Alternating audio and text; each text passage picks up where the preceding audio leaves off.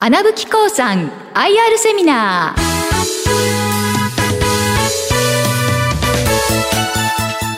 この番組は証券コード8928東証一部上場穴吹興産株式会社の IR 活動の一環としてお送りします。お話は穴吹興産株式会社専務取締役管理本部長富岡哲也さんです。この番組は10月26日に大阪で開催した IR セミナーを収録したものです。穴吹興産 IR プレゼン証券コード8928東証一部上場。穴吹興産株式会社専務取締役管理本部長富岡哲也さんです。どうぞ皆様大きな拍手でお迎えください。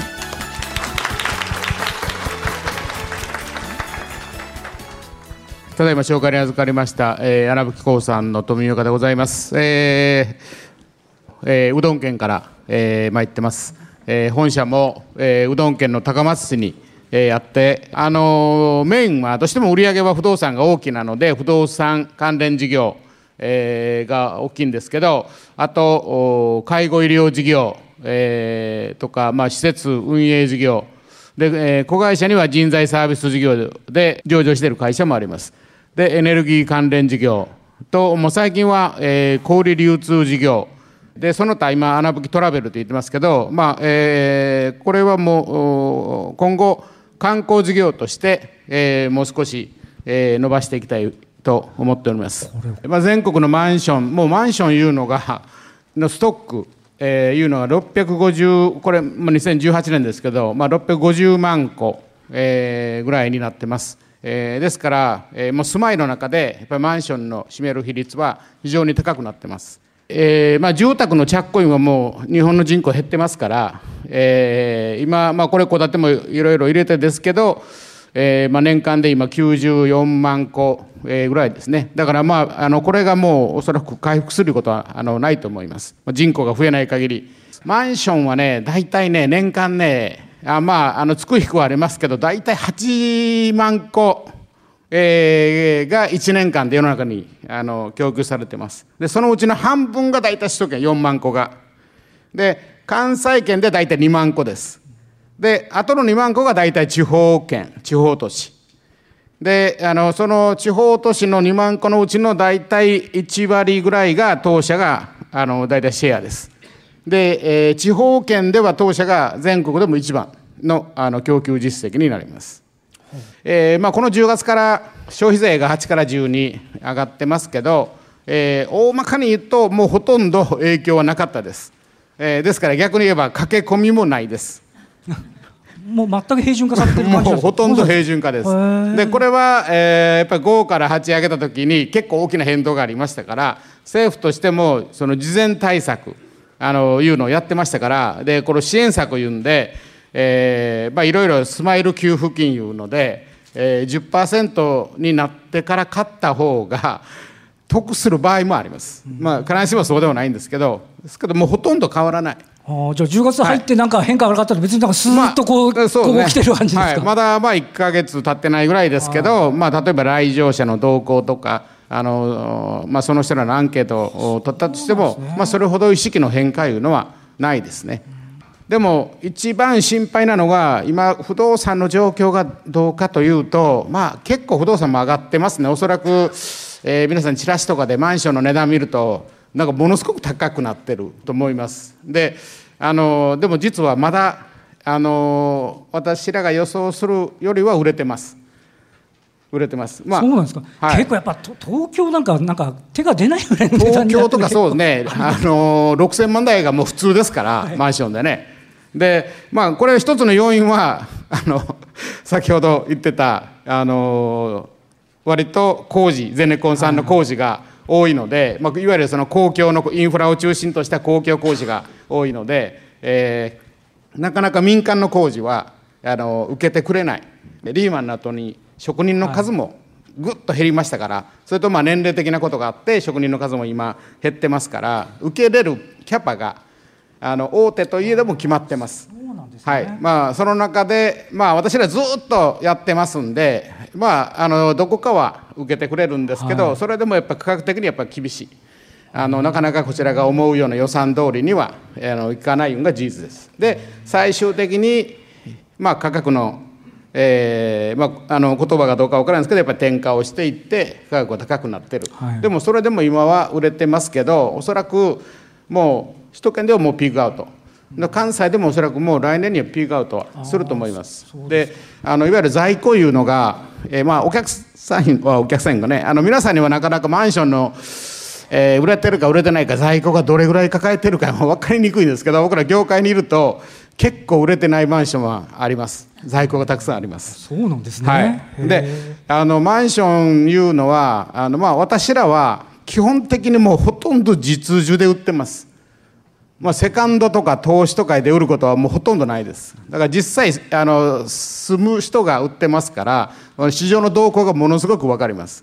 であのあるいは投資で買う人も実際いますあの今ね市場金利が非常に安いので、はい、不動産の投資の利回りがいいですから。でまあそういう人があってマンションが売れてるいうのもあります。でお金が余ってる人はやっぱりセカンド需要とかいうのがありますから、はい、でもここはやっぱり市場の金利が変わったり、えー、環境によって大きくぶれていきますから。まあそういう面では今はちょっと在庫が増えつつあります、でおそらくこれは来年になると、えー、おそらく白車がえー、かかってくると思います。はい、で、えー、これ全国のランキングですけどおそらくもう名前が聞いたことがある会社さんが多いと思うんですけど、まあ、あの当社安定的にあの上位で、えー、これが2018年ですかね。から、えー、これでもあの6位、まあ、大体6位7位ぐらい。はい、結構、ね、安定的にはやってます、はい、はい、あとはこう突出して出たり引っ込んだりこうしてますけど、まあ、財閥系でも安定してますけど、まあ、それ以外では当社ぐらいだと思います、はい。でまあ、西日本ではもうダントツで、あのー、もう1位です、はい、売上の個数よりも契約の個数が多いほど、まあ、いわゆる翌期の持ち越し来、えーまあ、マンションは竣工時に売り上げに上がりますからえー、事前先に契約して大体翌期とかその次の期に売り上げに上がるという感じですから業績は非常に読みやすいです。だから今期の業績いうのももうあんまりぶれる要素もないです、はい。はい。まあ、ももちあの建物が竣工が予定通りいけばね、うん、まあ、竣工がずれるいうことはまずめったにもないですけど契約完成在庫が今こう前期で9期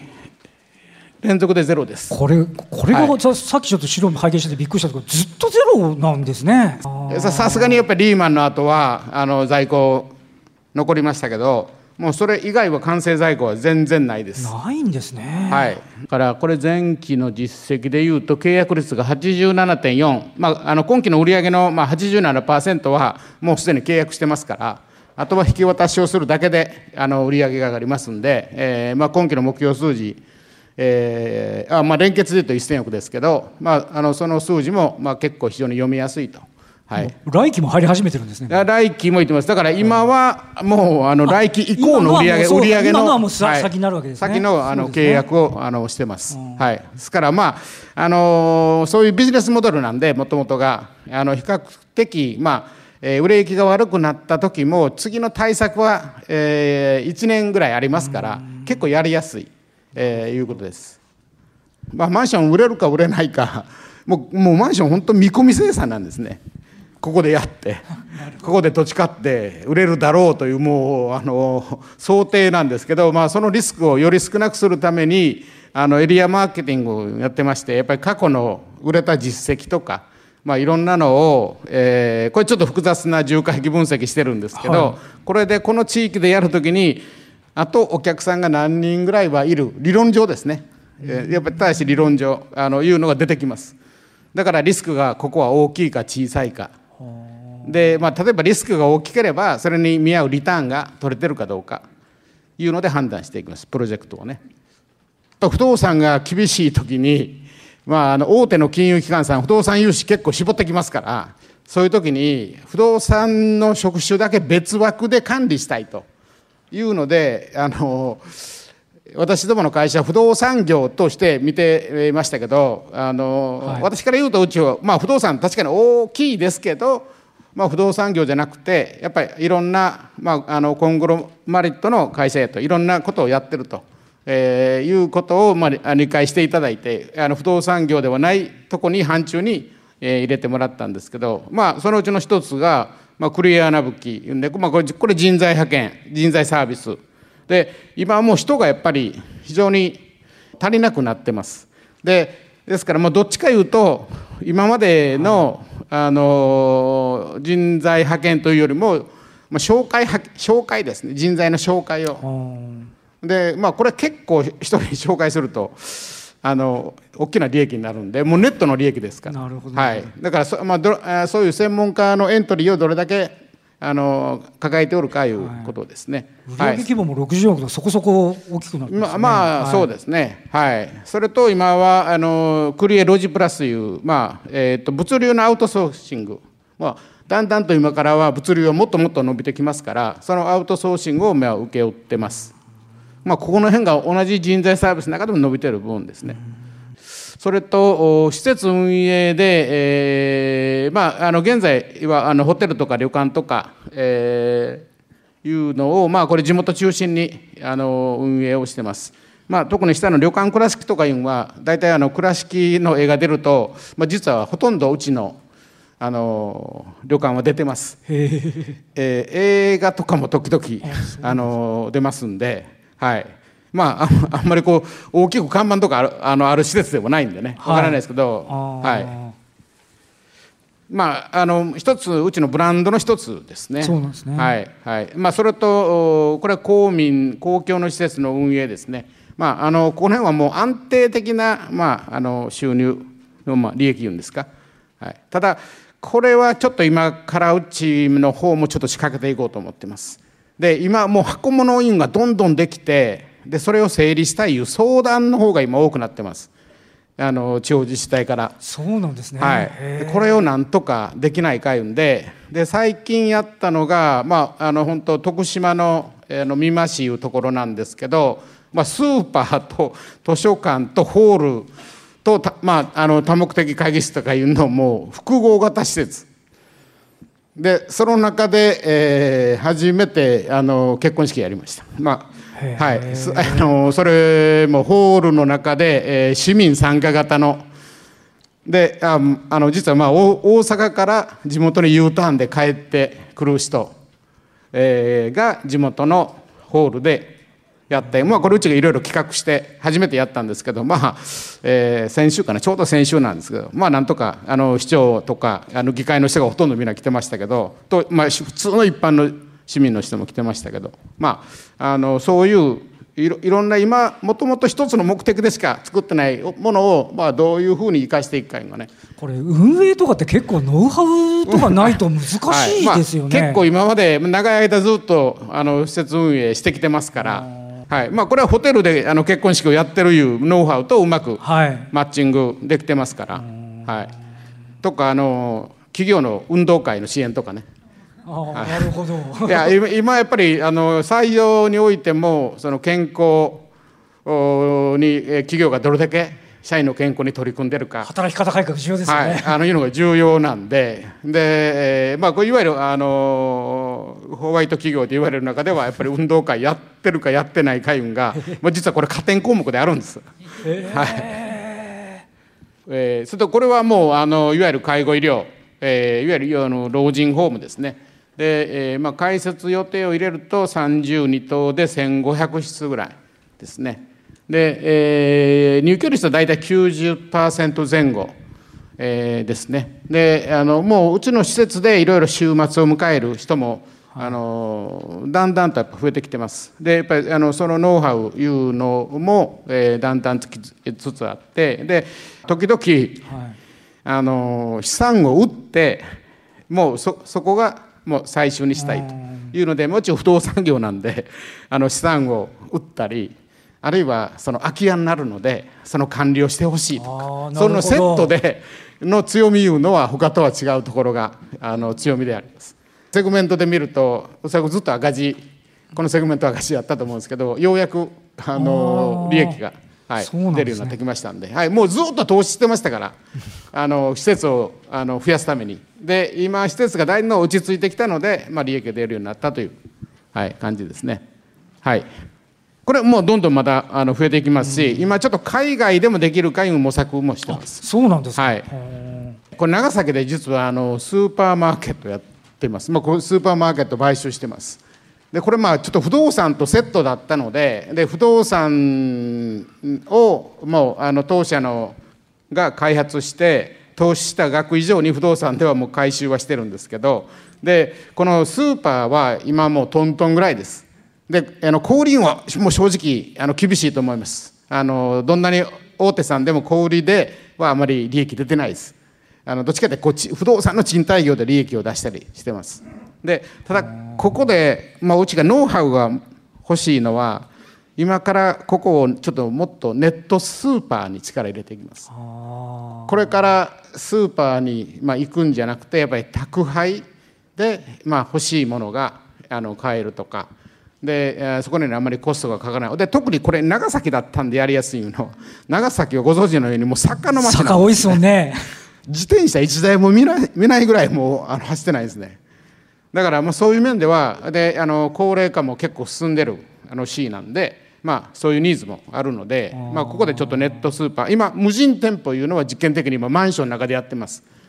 あのマンションのエントランスに今無人店舗に置いて実験的にやってると思います、はい、でまあまあまだやり始めてえー数ヶ月なんででいろいろお客さんがこういうもんが置いてほしい置いてほしいいうのがね。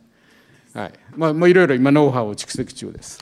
あそれとあ、まあ、エネルギー関連事業あのこれは今、まあ、あの電力の自由化になって、まあ、我々も、まあ、新しい新電力とか既存の電力会社から電気を仕入れてであのそれを高圧いうので仕入れていわゆる低圧に変換して家庭用の電気を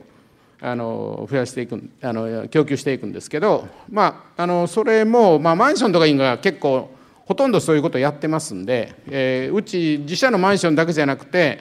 他社のマンションも結構やってます。なのでここの会社は名前が穴吹きはつかないんですよ。日本電力。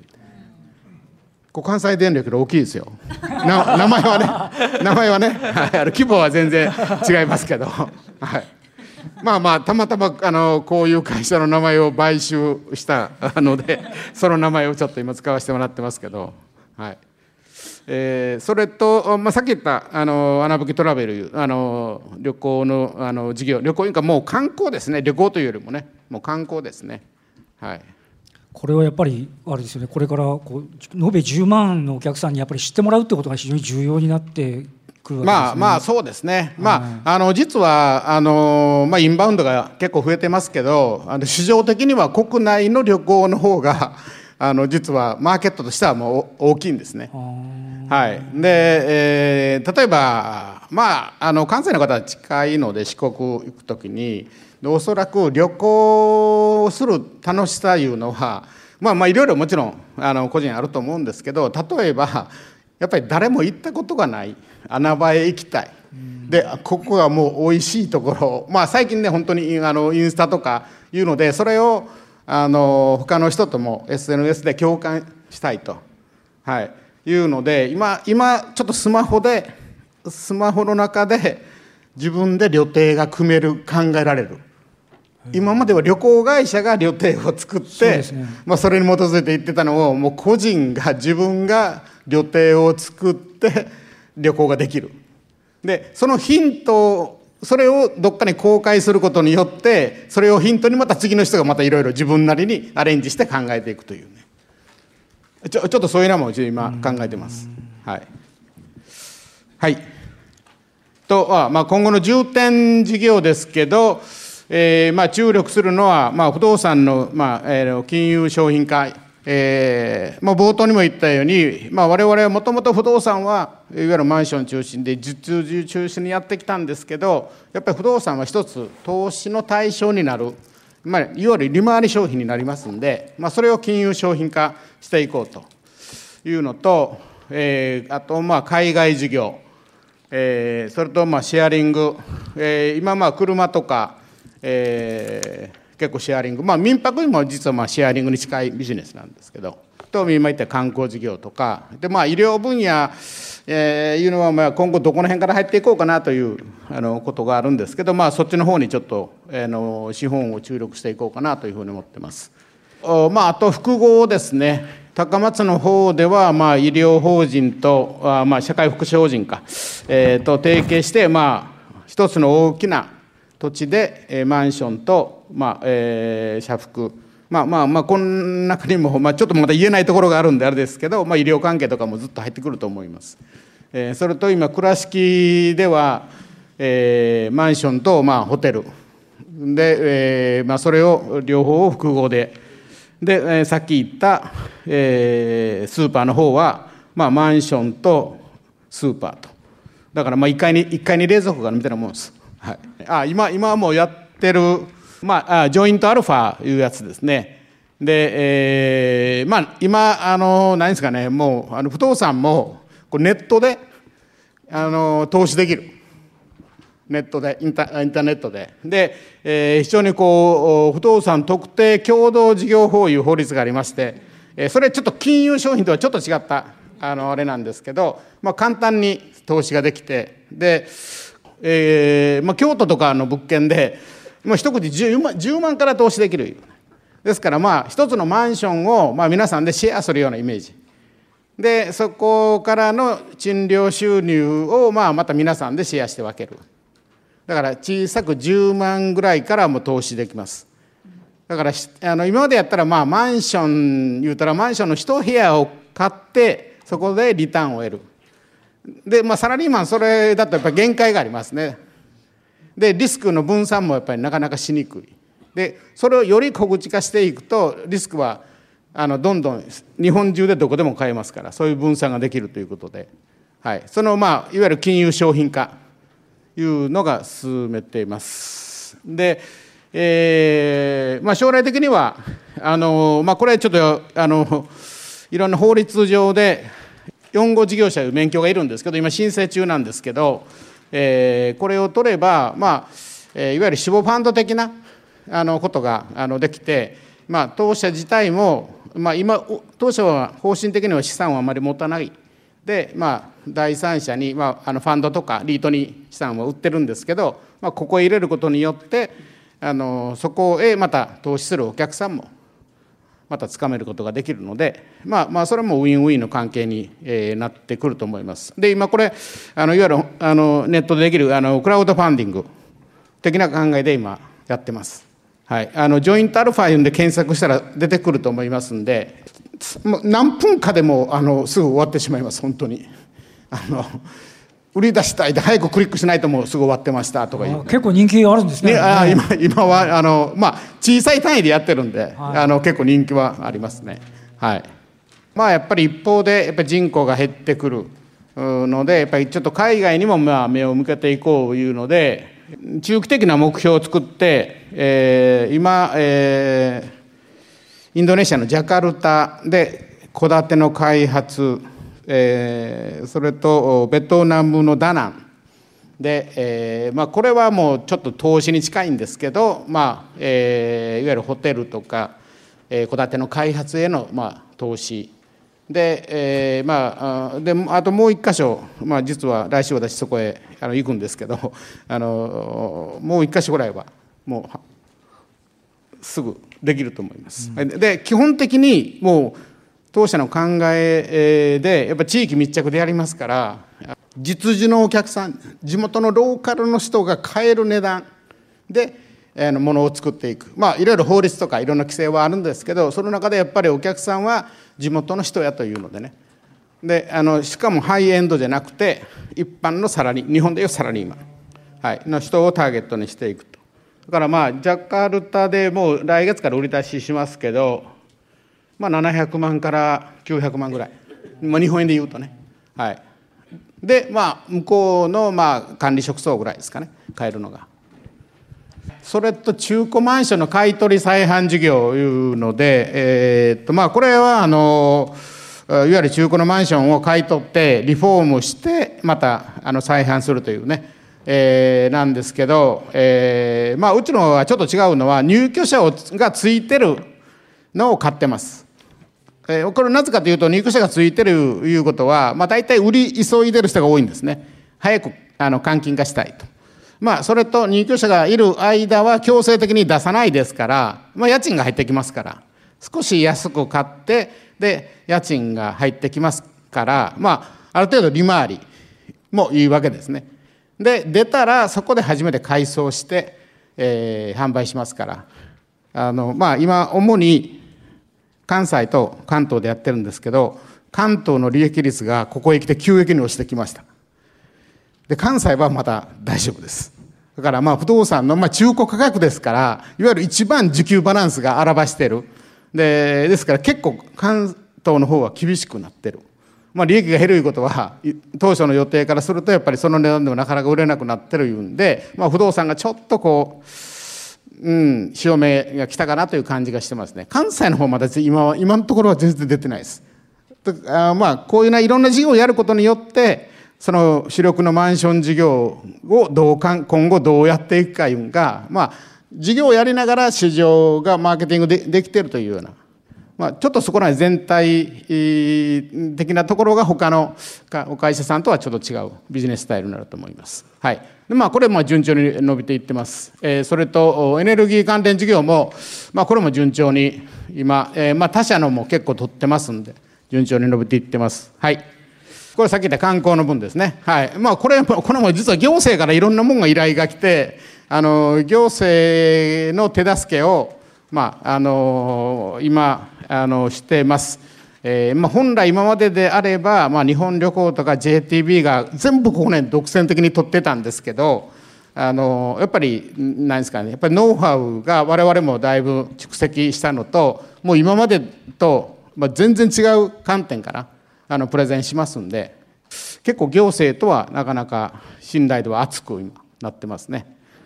まあ、あの M&A もあのずっといろいろ進めてますんで、まあ、そこの辺でまた大きなチャンスになるかも分かりません。えーまあ、我々があの結構こう急激に伸びてるいうのはやっぱ大きなあの変動があった後なんで、まあ、前回で言うとリーマンの後、えー、うちも在庫はありましたけど結構早く売りさばいてもう次に攻めに行けるようなが他の会社よりは早くできたのでで今ちょうど不動産も潮目が変わってるのでまあうちもチャンスかなと、はい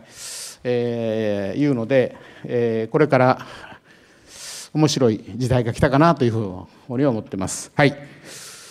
あのまあまあ、業績はもうあの見ていただいたんですけどあの、えー、結構ずっとここ何年か過去最高益をやってるんですけどなかなか株価には反映されてないのような あの現状で、えー、のございます。はい、ということで、はい、説明を終わらせていただきます。はい、ありがとうございました。ここまでは穴吹興産 IR プレゼン証券コード8928東証一部上場。穴吹興産株式会社専務取締役管理本部長の富岡哲也さんにお話を伺いました。大きな拍手でお送りください。どうもありがとうございました。ありがとうございました。穴吹興産 IR セミナー。この番組は証券コード8928東証一部上場穴吹興産株式会社の IR 活動の一環としてお送りしました。